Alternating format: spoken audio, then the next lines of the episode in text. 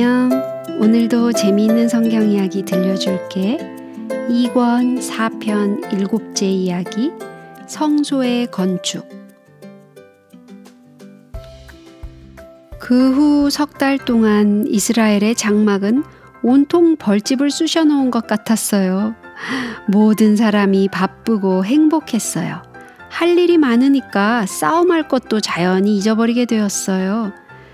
젊은 부사렐이 성막을 짓는 모든 일을 지휘했는데 그는 그 일에 아주 적합한 사람이었어요. 그런 기술을 가진 다른 젊은이들과 모든 자원한 사람들이 그를 도왔어요. 그 사람들은 모두 그 일을 하려고 마음에 원했다고 말했어요. 그들이 훌륭하게 그 일을 한 것은 두말할 나위도 없지요. 사람들이 하고 싶은 일을 할 때 그들의 능력에는 끝이 없기 때문이에요. 이 사람들은 성소의 모든 것을 만들기 위해서 가져온 예물을 모세에게서 받았어요.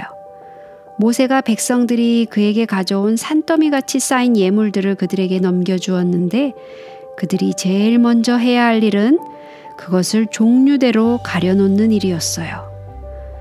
금으로 만들어진 것은 이 통에, 은으로 만들어진 것은 저 통에, 노스로 만들어진 것은 세 번째 통에 그리고 다른 보석들도 각각 종류대로 나누어 놓았어요. 그리고 염소 가죽, 양 가죽, 해달의 가죽도 배실, 향품, 물감과 나머지 모든 물건과 함께 각각 다른 곳에 보관되었어요. 수없이 많은 사람들이 이렇게 바치기 시작하면 무슨 일이 일어날지 알 수가 없었어요.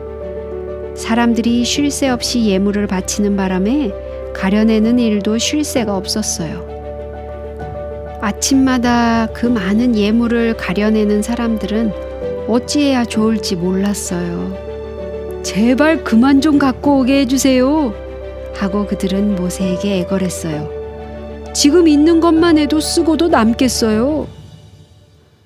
모세는 직접 눈으로 확인하려고 왔다가 그 보고가 틀림없다는 것을 발견했어요.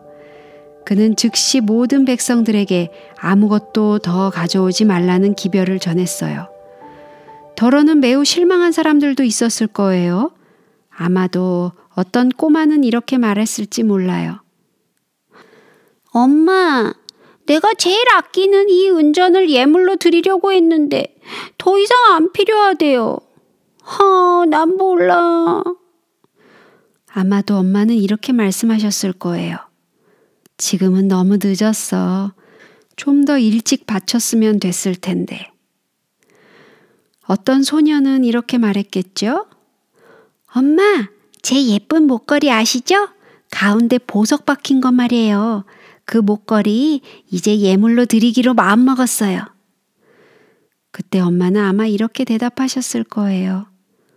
좀 더 일찍 결심하지 그랬니? 지금 너무 늦어버렸어.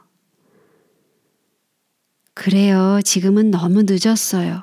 하나님의 성소를 위하여 작은 몫을 바치는데 너무 늦고 만 거예요. 모든 예물이 종류대로 나눠지자 드디어 건축이 시작되었어요. 어떤 사람들은 성소의 벽에 맞도록 조각목을 잘랐어요. 어떤 사람들은 쇠붙이를 녹이고 금을 얇게 느리기 시작했어요. 어떤 여자들은 고운 세마포를 짜기도 했고 다른 사람들은 염소털로 휘장을 만들었어요. 또 어떤 사람들은 조심스럽게 물감을 들이기도 했을 거예요. 부사렐은 자기 손으로 십계명을 넣을 법궤를 만들었어요. 그것이 모든 성소 봉사의 중심이 될 것이었어요. 그 위에 하나님의 영광이 나타날 것이었기 때문에 그는 있는 힘을 다하여 완전하게 법궤를 만들었어요. 그것은 지금까지 그가 만든 모든 것 중에서 가장 훌륭한 것이었어요. 나무들이 그렇게 잘 들어맞고 금이 그렇게 잘 입혀진 적은 한 번도 없었어요. 어디를 보아도 흠 하나 찾아볼 수가 없었어요. 속죄소를 만드는 부사렐의 마음은 얼마나 감격스러웠을까요? 보잘 것 없는 사람이 위대하신 창조주 하나님을 위하여 속죄소를 만들다니요? 부사렐은 아마 그 견고한 황금판을 닦고 또 닦고 해서 아무데도 흠이나 점이 없도록 유리같이 반짝거릴 때까지 닦았을 거예요. 속죄소 위에다 그는 금으로 만든 스랍천사 둘을 놓았어요. 그것은 그가 많은 시간을 들여 힘과 정성을 다해 순금으로 쳐서 만든 것이었어요. 모든 일이 맞춰졌을 때 그는 멀찍이 떨어진 곳에 서서 자랑스럽고도 한편 더 잘 만들었으면 하는 아쉬운 마음으로 아름답게 빛나는 법궤를 바라보았어요. 그런 다음에 그는 분향단과 황금으로 된 떡상과 일곱 촛대를 만들었어요. 그는 하나님께서 기뻐하실 만한 것이 되도록 모든 것을 열심히 온갖 힘을 다하여 만들었어요. 일은 날마다 진행되었어요. 일을 돕지 못하는 사람들도 점점 그럴듯하게 모양이 잡혀가는 성막을 구경하기 위하여 주위에 모여들었어요. 그들의 장막에는 라디오나 텔레비전, 신문 같은 것도 없었거든요. 다만 그들은 눈으로 본 것에 대해서만 이야기했을 거예요. 수십 리 떨어진 곳까지 그들의 첫째 흥미거리는 바로 성막을 짓는 일이었어요. 아마도 많은 사람들은 모세에게 와서 이 모든 것이 무엇을 의미하느냐고 물어보았을 거예요. 이때가 모세에게는 하나님의 구원의 계획을 그들에게 이야기할 좋은 기회가 되었어요.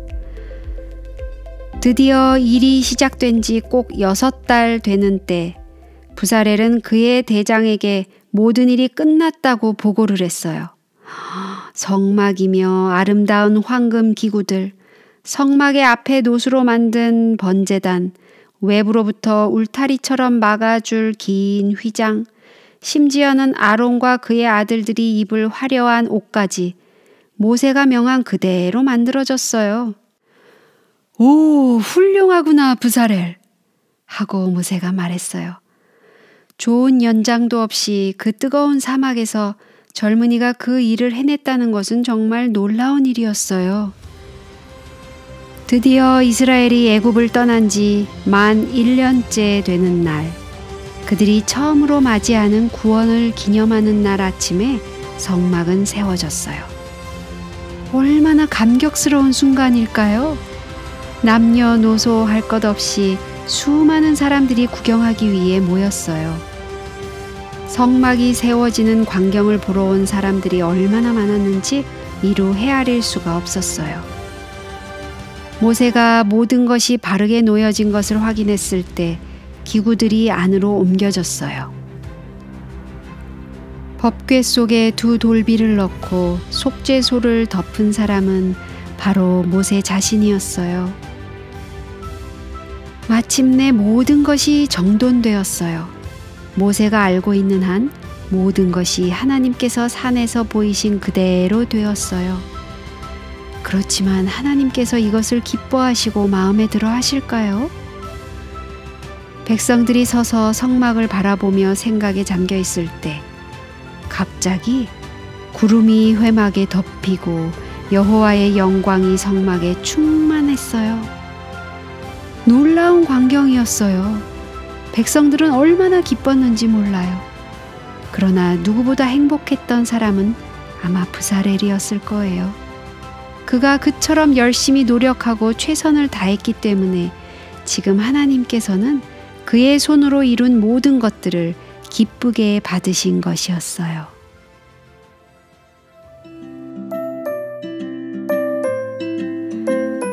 오늘 이야기는 여기까지야. 다음에 또 재미있는 성경 이야기 들려줄게. 안녕.